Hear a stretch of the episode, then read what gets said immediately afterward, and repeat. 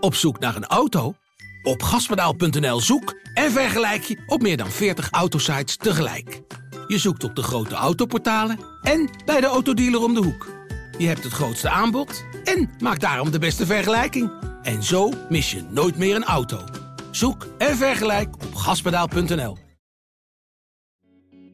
Mijn verhaal. Persoonlijke verhalen van vrouwen voor vrouwen. Deze keer hoor je het verhaal van Kira.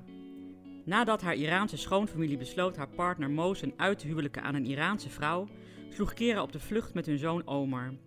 Ze was doodsbang dat de familie Omar zou ontvoeren en meenemen naar Iran. Ik kon niets goed doen in hun ogen. En ja, hij nam het ook niet voor me op. Het was wel echt een klap in mijn gezicht, alsof ons gezin nooit iets had betekend. Ik heb me echt heel eenzaam gevoeld op, uh, op die momenten. Welkom bij Mijn Verhaal, een podcast van Margriet. Ik ben Marijke Kolk en dit is het verhaal van Kira. Ze wisten dat ik nooit zonder mijn kind zou weggaan. En hoe is het dan toch gelukt uiteindelijk? Hoe is het toch gelukt? Ja, nou, op een gegeven moment waren ze weg. Dus ze zouden niet lang uh, wegblijven. En toen dacht ik van, ja, ik moet nu gewoon wegwezen. Ja, ik heb mijn kind gepakt en uh, ik had helemaal niets, niets bij me. Ik ben echt uh, weggegaan, echt, nou ja, alleen met mijn kind. En ik had uh, wat, uh, wat geld opgespaard. Dus ja. Ik, en gewoon naar het vliegveld. Ja. En wat ja. een vreselijke angst moet je hebben gehad. Ja, enorm. Het was echt. Uh, mijn hart klopte in mijn keel. En ja, ik, ik dacht echt. Als ik het eerst maar tot aan het vliegveld red. En er zijn momenten geweest dat ik echt dacht, ik, ik val gewoon flauw van angst, van spanning, van stress. In die tijd woog ik ook echt nog maar 42 kilo van alle spanning en, en, en ellende. Ja, ik liep echt op mijn laatste benen. En, maar omdat je ja, je kindje bij je hebt, moet je... En die was toen twee? Over, drie. drie. drie. Ja, dan, je moet overeind blijven voor je kind. Dus ja, als ik daar nog aan terugdenk, dan denk ik van... Oh, dat ik dat op die manier zo gered heb. En, ja, dat was ja. misschien de enige manier om het gewoon zo te doen en te gaan. je soort, moet gewoon uh, gaan. Wat was nou echt het moment dat jij dacht, ik moet hier weg? Dat was het moment dat die, die vriend van Mosen uh, tegen mij zei... Uh, joh, ze willen hem uithuwelijk, uithuwelijken, de bruid zit al klaar. En uh, toen dacht ik, ja, dit, is wel, dit begint wel heel heftig te worden. En hij zei ook echt tegen mij van, joh, nu het nog kan, uh, neem je kind mee en wegwezen. Uh, kort daarna hoorde ik een uh, gesprek tussen de familie en mijn partner. En mijn farsi is niet briljant, maar ik kan wel redelijk volgen waar het over gaat. En daar hadden ze het ook over van, nou ja, goed, zij moet maar weg, dat kind moet hier blijven. En ja, toen dacht ik wel, nu kan ik echt niet meer wachten. Oké. Okay. We gaan heel even terug in de tijd. Want jij was uh, toen, hoeveel jaar was jij al in Engeland? Want dit speelde zich af allemaal in Engeland. Ja. In Blackpool, waar jij woonde. Ja. En daar ben je heen gegaan op je? Zeventiende. Uh, ja. ja. En het was ook helemaal niet de bedoeling om, uh, om daar te blijven hangen. Het was gewoon met een vriendin, nou leuk, we gaan daar een zomer naartoe. En ja, Blackpool is het Las Vegas van Engeland. En ja, op je zeventiende longt dat wel. En je wilde daar dansen, toch? Ja, nou, we hebben ook in een hotel gewerkt. En later toen uh, uh, kregen we dan ja, een vastere baan in, uh, in een discotheek. En ja, dat was superleuk. De house scene kwam op. En dat was toen nog niet in Nederland. Dus ja, dat was allemaal super spannend. En voor ons geweldig, want we hielden van dansen. En toen kwam je hem, Mosen, je ja. partner, kwam je tegen. Ja. Waar viel je voor? Ik, ik zag natuurlijk wel gewoon dat het een knappe, charmante man was. Dus ja, eigenlijk, uh, ja, waar viel je voor? Gewoon uh, in eerste instantie het uiterlijk. Mm. En ja, later toen, uh, nou ja, gingen we daten. En nou ja, dan kom je erachter dat iemand, ja, gewoon ook hartstikke leuk in de omgang is. En heel charmant. Ja, heel charmant, ook. ja. Hij, hij, hij, behandelde jou als een prinses, ja, eigenlijk. Ja, ja. ja. Hoe lang was het leuk, totdat het tot wanneer kwam die verandering? Nou, kijk, natuurlijk merk je wel iets van cultuurverschillen. Maar goed, ik, ik, ik hou ook van verschillende culturen. Dus ja, ik vond dat ook wel, uh, wel spannend. Ja. En uh, ja, leuk om, uh, om, om mee te maken. Welke dingen maar vond je leuk om mee te maken van de andere cultuur? nou, de feestjes die ze geven, dat, dat was gewoon heel gezellig. Heel veel eten, veel drinken, gezelligheid met z'n allen bij elkaar.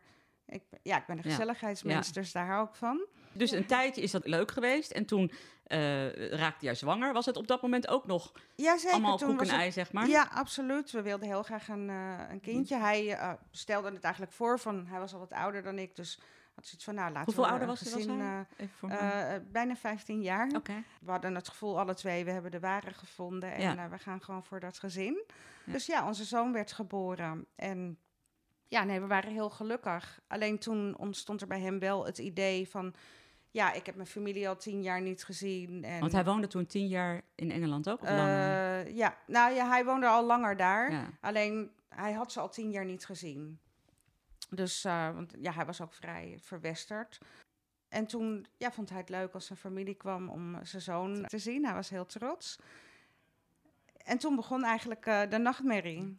Maar ze kwamen ook niet met één of twee, ze kwamen meteen met een heleboel. eh, Ja, ja, zo gaat dat daar. En, en dus ja, ze kwamen en ehm, ik had wel van vriendinnen, die, dat waren Engelse vriendinnen die ook met een Iranier getrouwd waren. Die hadden wel een beetje gezegd van, joh, eh, ja, weet je, kijk een Ja. beetje hoe het gaat. Want wij hebben wel het een en ander meegemaakt met de schoonfamilie. Dat je niet geaccepteerd wordt, Mm. et cetera. En dat kan best eh, voor eh, vervelende situaties zorgen. Dus enerzijds keek ik er naar uit om de familie te ontmoeten.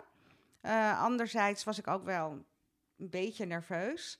Maar ik dacht, ik maak er het beste van. En ik hoop op een goede band met, eh, met mijn schoonfamilie. Wie, vertel Ja. even, wie kwamen er allemaal? Eh, mijn schoonmoeder, twee schoonzussen en twee zwagers. en die kwamen allemaal bij jullie in huis? Ja, gelukkig hadden we een groot huis. dus dat paste allemaal. Alleen ja, dat is leuk voor twee weken misschien. Maar ja, weken werden maanden. En eigenlijk vanaf het begin af aan leek het wel alsof ik op visite was in mijn eigen huis. Vanaf, eigenlijk vanaf moment één? Ja, Je hebt, het- ja. je hebt er geen goede herinneringen aan, aan die nee, tijd? nee, nee, zeker niet. Wat is de eerste, kan je nog eer, het moment herinneren dat je dacht, oh my god, waar ben ik in beland? Of wat? Ja, het meteen het overnemen van je huishouden. Eh, meteen eh, het moederen over mijn kind. En in het begin denk je nog van, nou ja, eh, leuk, hè, ze, zijn, ze zijn gek op die kleine, dus prima. Maar dat begint dan al meteen, als ik hem een, een potje olverriet gaf. Natuurlijk kookte ik ook vers voor hem, maar goed, hè, als het wel eens heel druk was, nou ja, dan eh potje olverriet, eh, dat kan ook wel een keer. Nou, dan kreeg ik meteen iedereen over me heen en dat kon niet. En ja, dat, Heb je het eh, idee dat ze al een vooroordeel hadden voordat ze kwamen? ja, ik denk nu achteraf, maar daar heb ik wel jaren over moeten doen om daar op deze manier ja, milder over te kunnen denken. Denk ik wel dat niet zozeer met mij te maken had. Ik denk als het een andere westerse vrouw was geweest, dat dit ook was gebeurd. Ja. Ik denk dat zij gewoon wilden dat hij ja, met iemand uit zijn eigen cultuur zou trouwen. ja. Ze hebben wel geprobeerd hè, om jou meer te vormen naar hun cultuur. Ik denk dat zij ehm, geprobeerd hebben mij het eh, lastig te maken en kijken van hoe ver gaat zij om, ja, misschien totdat ze het zat wordt. Want het waren echt wel pesterijen dat ik denk achteraf, ja, ze kijken Hoe, ver ze kunnen gaan. Kan je er een voorbeeld van noemen? Ja. Van Zo'n pesterij? Ja, ik mocht nooit mee ergens naartoe. Dan gingen ze met z'n allen, gingen ze, nou ja, eh, een weekend naar Londen of eh, ze gingen uitstapjes maken. En dan, eh, ja, dan mocht ik gewoon niet mee. En als ik dan vroeg aan mijn partner van, ja, waarom mag ik niet mee? En dan was het, ja, nee, dat is veel te vermoeiend voor ons zoontje. En ja, dat waren eigenlijk altijd excuses. Ja, gewoon, als, ook als ze zaten te eten of als ze aan het koken waren. Overal waarin ik probeerde om samen met hun ja, dingen te ondernemen, dan stoten ze echt alles af. Dat is dan één ding, lijkt me heel pijnlijk. Maar nog veel pijnlijker lijkt me dat je jouw partner... Jullie waren niet getrouwd, hè? Nee, we waren nee. niet getrouwd. dat je jouw partner ineens zo ziet veranderen. Ja, heel erg. Dat was voor mij ook iets eh, van, ja, ik herkende hem op een gegeven moment ook gewoon niet meer. In het begin denk je nog, nou ja, hij doet zijn best voor zijn familie. Oké, het, is, het, is een stukje van zijn cultuur eh, wat hij wil laten zien. Hè. Ze moeten de man in huis zijn. Maar ja, op een gegeven moment veranderde hij zo erg. En ja, ze, ze brandden mij ook ja, continu af. Ik kon niets goed doen in hun ogen. En ja, hij nam het ook niet voor me op. Dus op een gegeven moment ja, kreeg kregen wij ook een verwijdering van elkaar. Ik heb me echt heel eenzaam gevoeld op, eh, op die momenten. Wat is de grootste aanpassing geweest die je hebt moeten doen? De grootste aanpassing is misschien wel je echt totaal ondergeschikt maken aan. Ja, ik, ik ben best iemand die zich eh, redelijk goed kan wegcijferen. Maar ja, dat was wel heftig. Ja. Maar aanpassen aan.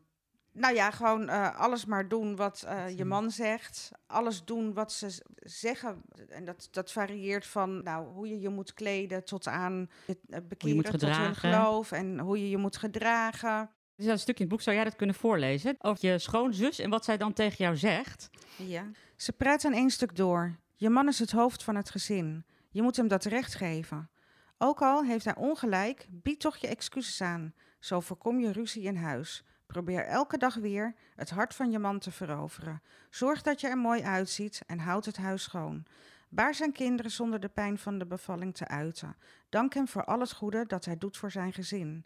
Toon je respect, maar bovenal, wees gehoorzaam. Er is niets zo dodelijk voor een man als een brutale echtgenote die zijn gezag ondermijnt. Voordat je echt gevlucht bent, want je bent uiteindelijk gevlucht met je zoon Ja, naar Nederland, heb je al een keer een poging gedaan. Die Ja. eerste vluchtpoging die mislukte. ja. Kun je daar iets over vertellen? Eh, ja, toen waren ze even weg en ik dacht, nou ja, goed, ik eh, pak mijn kans en ik ga. Maar eh, dat, ja, ze kwamen ook eerder terug dan gepland, omdat ze door een bekende op de hoogte waren gesteld. Ik had Ja. een taxi gebeld en... eh, En dat was een bekende van jouw man. Ja. En die dacht, oh jee, straks wil ze weg. En die heeft jouw man of jouw partner. ja, want het, het was raar, want eh, waarom zou ik een taxi boeken naar Ja. het vliegveld? Dus eh, die heeft en meteen... toen was het natuurlijk helemaal ellende Ja. thuis. Dat was behoorlijk ellende. En daarna heb ik ook wel gesprekken met mijn, mijn ex dus gevoerd van...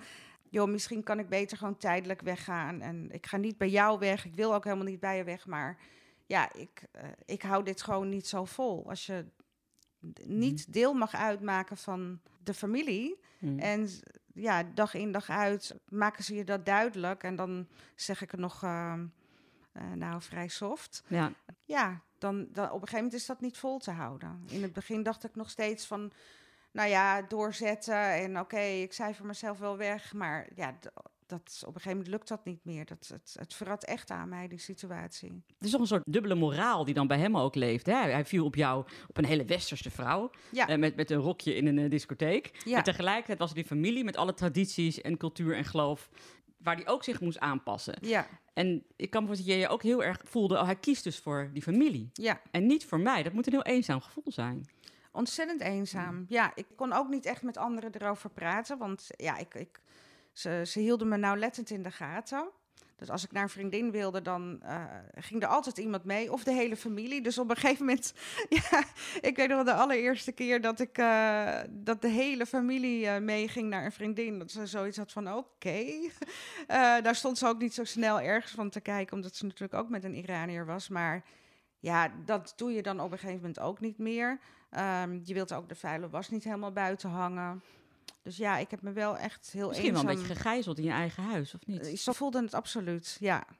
Ja, En dan nog een schoonmoeder die allerlei nare opmerkingen maakt. ja, ja. En, en dus de schoonzussen, even, met name één schoonzus was... eh, was eh, die nam altijd wel de overhand. Ja, ik denk ook als ik zoiets nu zou meemaken, nu ik ouder ben, Ja. dat ik dat nooit meer zo ver had laten komen. Maar ik was jong, ik was afhankelijk van hem in alle opzichten. Ik hield ook nog van hem, natuurlijk. Ik heb het lang volgehouden. Oké, toen je had dus nou, die poging gedaan hè, om, te, om te vluchten. En Ja. dat, eh, dat mislukte. Dat verergerde natuurlijk ook de situatie. Want zij waren daarna heel erg bang dat je zou eh, vluchten. En Ja. als ik het boek goed lees, dan heb jij eigenlijk daarna behoorlijk aangepast. En min of meer toneel gespeeld en gedaan alsof... Nou, ik moest natuurlijk het vertrouwen weer een beetje terugkrijgen van de familie. En dat deed ik omdat ik dacht van ja, dan krijg ik op een gegeven moment misschien wat meer vrijheden, zodat ik alsnog weg kan gaan. Eh, dus ja, in het begin heb ik dat natuurlijk ook gedaan. Hè, toen ze kwamen, me eh, zoveel mogelijk aangepast aan de cultuur en aan hun wensen. Maar ja, niets was goed genoeg. En uiteindelijk, ja, dan ga je steeds verder en steeds verder. Ja, ik wist op dat moment wel ehm, van ja, dit, dit gaat niet meer goed komen. In eerste instantie dacht ik nog van nou, ik ga weg. En als de familie dan weer weg is, dan ga ik wel weer terug. eh, misschien naar de vader van mijn zoon. Omdat eh, ik wilde gewoon dat hij in een gezin zou opgroeien. Mhm. Ik, eh, de gedachte dat hij zonder zijn vader zou opgroeien, dat was voor mij echt ondenkbaar. Toen je zo aan het aanpassen was, toen had je dus gehoord van nou, hè, ze willen hem eigenlijk uithuwelijken aan de Iraanse vrouw. Ja. En, en ondertussen stil- speelde je toneel om de lieve vrede te bewaren. Moet Ja. het zo eh, zien? Ja. omdat ik dacht van ja, als ik, als ik maar meewerk, dan krijgen ze weer, een, hoopte ik dat ze weer een soort van vertrouwen zouden krijgen dat ik niet zou weggaan. Eh, en dat ik iets meer vrijheden zou eh, En was dat ook zo? Nee, niet echt. Ik kreeg niet echt veel, heel veel vrijheid meer. Het enige was dat ze me wel weer alleen thuis lieten met mijn zoontje. Want dat is lange tijd ook anders geweest. Dat, dan bleef er of altijd iemand thuis of iemand eh, nam mijn zoontje mee. Mm. Dus ze wisten dat ik nooit zonder mijn kind zou weggaan. Op een gegeven moment waren ze weg. En toen dacht ik van ja, ik moet nu gewoon wegwezen. Ja, dat Ja. misschien de enige manier om het gewoon zo te doen en te gaan. Een Je, soort, moet gewoon eh, gaan. En ik, gaan, ik had zoiets, eh, weg ook uit Blackpool en eh, zo snel Ja. mogelijk. En niemand mag ervan weten. Ja, je durft geen eh, taxi te nemen, want ja, stel je voor dat. Had je Ehm, wel een ticket geboekt, een vliegticket? nee, dat heb ik daar gedaan, daar, ter ja. plekke in Manchester. en kon je wel snel weg? Dus ik kon diezelfde dag nog, godzijdank, ja, met een, eh, het, alsof dat zo moest zijn. Ja, en het is ja, jaren geleden inmi- inmiddels alweer. Dus het, dingen waren ook een stuk makkelijker. Dat, ik denk dat dat nu, deze tijd, veel moeilijker zou zijn. Op het moment dat ik op het vliegveld was, was de familie waarschijnlijk alweer thuis. en dachten ze nog van, nou ja, waar is ze?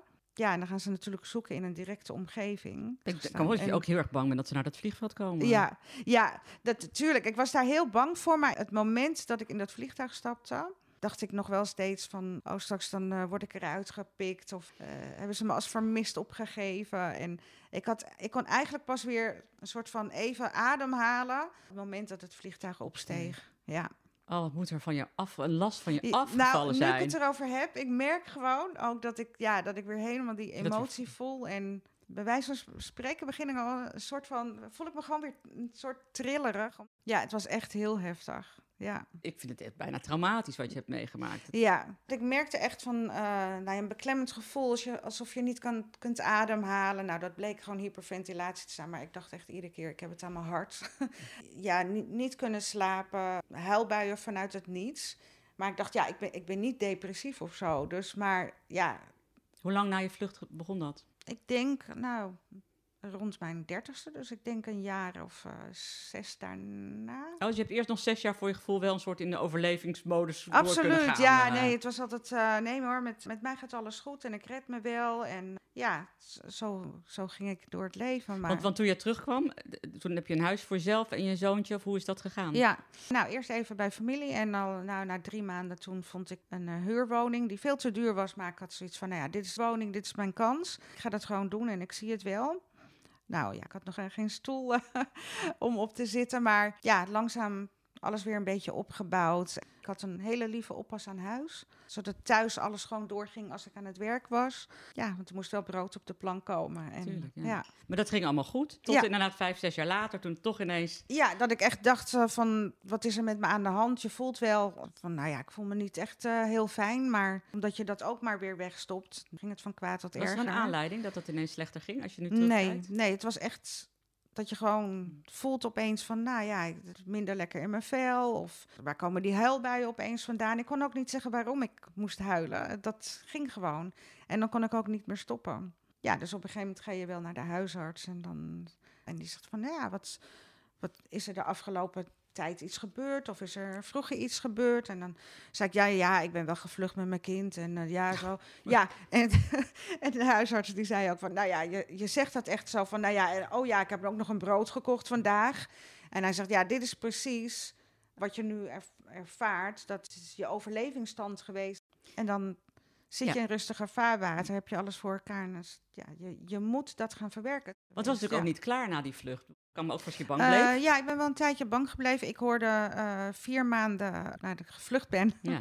eh, is hij getrouwd met de bruid die eh, zijn familie Zo voor hem had uitgekozen. Ja, dat was ook wel heel heftig. Ik hoorde dat via die vriend van hem, die mij destijds ook had gewaarschuwd van joh, wegwezen nu het nog kan.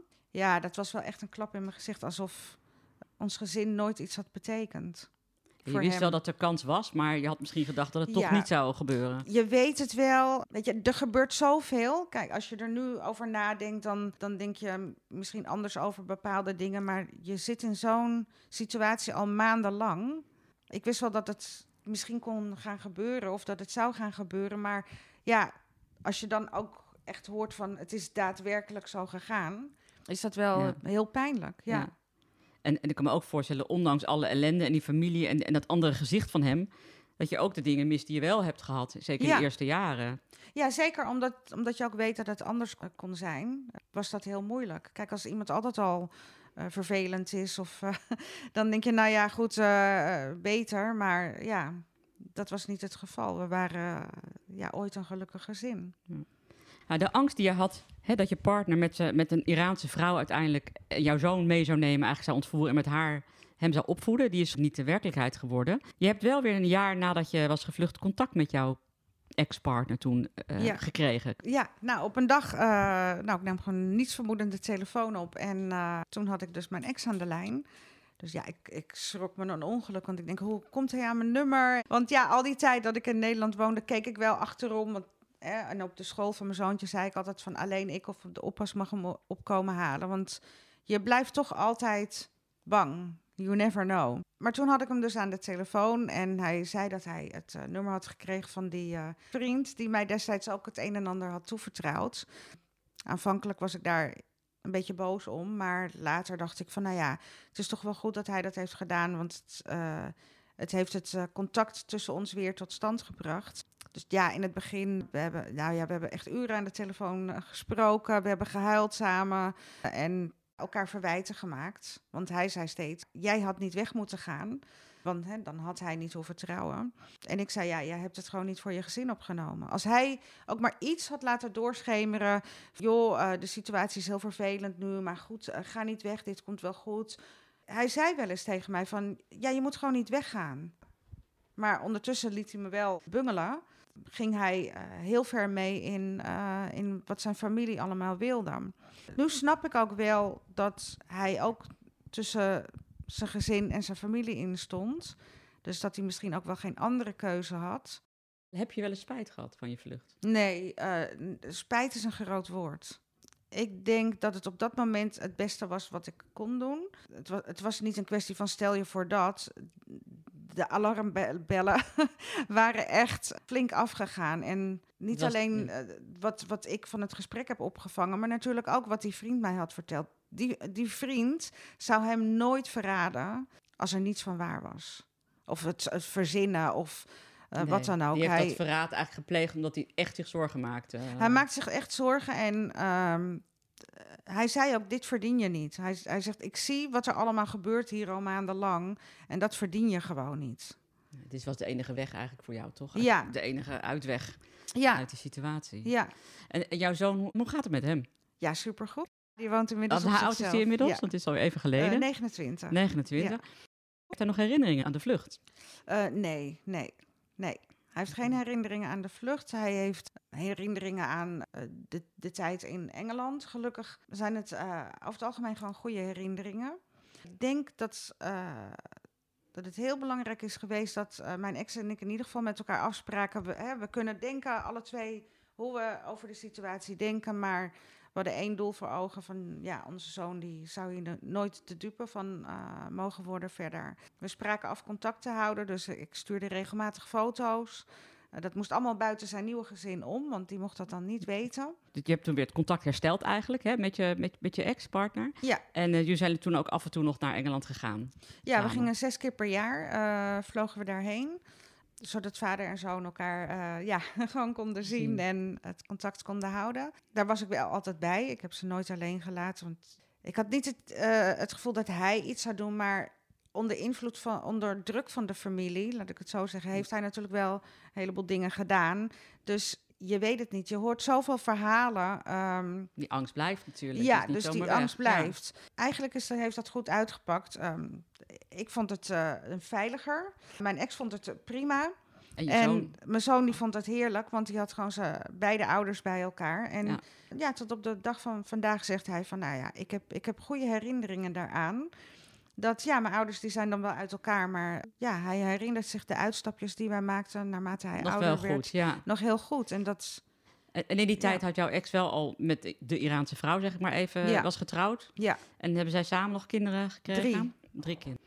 En zij was Ja. misschien niet helemaal blij eh, altijd dat jij kwam, maar dat... eh, Nee, nou, in het begin eh, ging het dus allemaal stiekem. En later toen ja, is zij daar wel achter gekomen dat, dat hij dus ons nog zag. ja. Dus daar Maar was goed, ze niet heel blij jullie mee. gescheiden. Jullie gingen gewoon met z'n drieën jullie uitstapjes doen Ja. in Engeland eigenlijk. En dat is doorgegaan nog tot... tot, tot Totdat je mijn zo- zoon 18 eh, was. En toen had ik zoiets van, nou ja, hij is nu oud genoeg. En hij gaf ook wel aan van, ik vind het hartstikke leuk als je meegaat, maar eh, voel niet de noodzaak meer. Ik ben 18, nu gebeurt er niks meer. Hmm. Dus, Hij is nog wel gegaan, dus. en ja, zeker, Ja. ja, ja. Jouw zoon heeft nog eh, regelmatig contact gehad. Jullie zijn daarheen ja. gegaan. We hebben het natuurlijk wel erover gehad, want ik heb natuurlijk wel gewoon eerlijk verteld wat Wa- er gebeurd Wanneer is. heb je dat gedaan? Eigenlijk toen hij eh, wat meer vragen begon te stellen van... God, waarom zijn jullie eigenlijk gescheiden?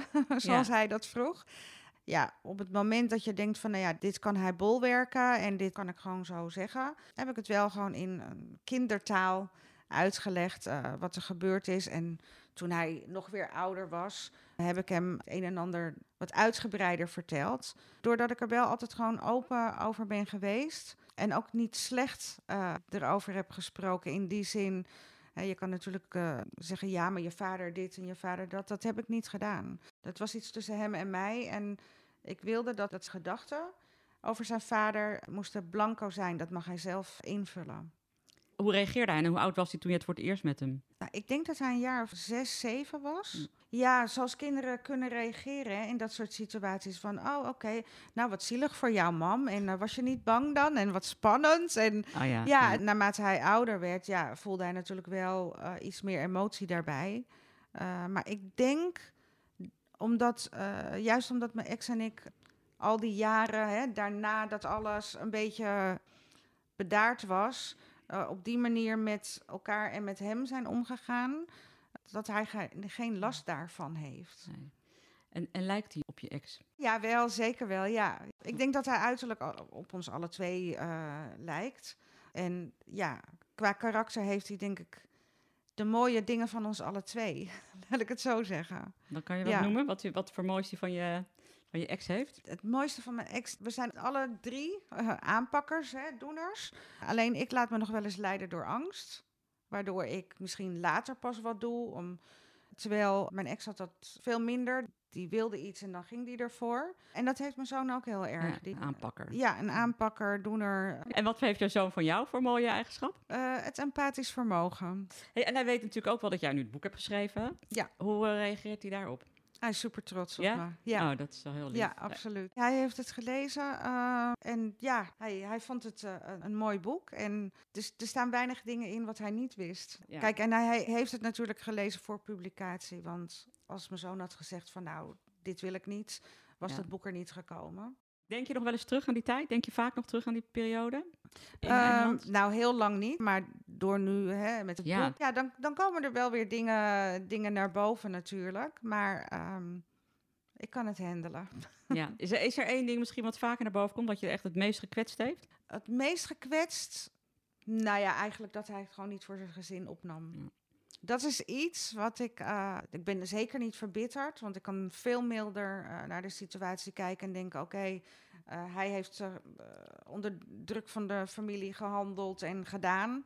Maar ja, ik denk dat gevoel van in de steek gelaten worden. Ja, je hebt een gezin, je hebt, het gaat niet alleen om mij, er is ook een kind bij betrokken. Dat vind ik denk ik het aller, allermoeilijkste. Ik heb het heel lang erg gevonden dat mijn zoon ja, niet met zijn vader zou opgroeien. Dat vind ik het heftigste. Het, het is meer de pijn die ik dan voel voor mijn zoon dan de pijn die ik voel voor mezelf. Ja, Dat is denk ik het goede antwoord op de vraag. De, het ergste van de hele situatie is niet de pijn die hij mij heeft aangedaan, maar de pijn voor mijn zoon. Hoe heeft die ervaring jouw leven bepaald? Ehm, nou ja, dat, eh, het vertrouwen in mensen, mannen. ehm, ja, dat heeft lang geduurd. eh, dat is eigenlijk pas goed gekomen sinds ik mijn huidige, met mijn huidige partner ben. En hoe lang ben je daar al mee? Eh, tien jaar. Oh, ook alweer Dus tien jaar. eh, ja, die heeft in het begin wel eh, ehm, ja, Zijn best moeten doen. zijn best moeten doen. En dat heeft hij gelukkig gedaan. En dat ik op een gegeven moment ook dacht van... ja, als je er samen voor kiest om een relatie aan te gaan... dan ja, moet je jezelf wel kunnen geven. Anders is het ook niet ver tegenover de ander. Heeft het je ook iets geleerd over het leven? Uh, dat hoe uitzichtloos een situatie soms ook kan zijn, er is altijd hoop. Dit was Mijn Verhaal, een podcast van Margriet. We vinden het leuk als je op onze podcast abonneert of een reactie achterlaat. Wil je meer inspirerende verhalen horen? Ga dan naar margriet.nl/podcast.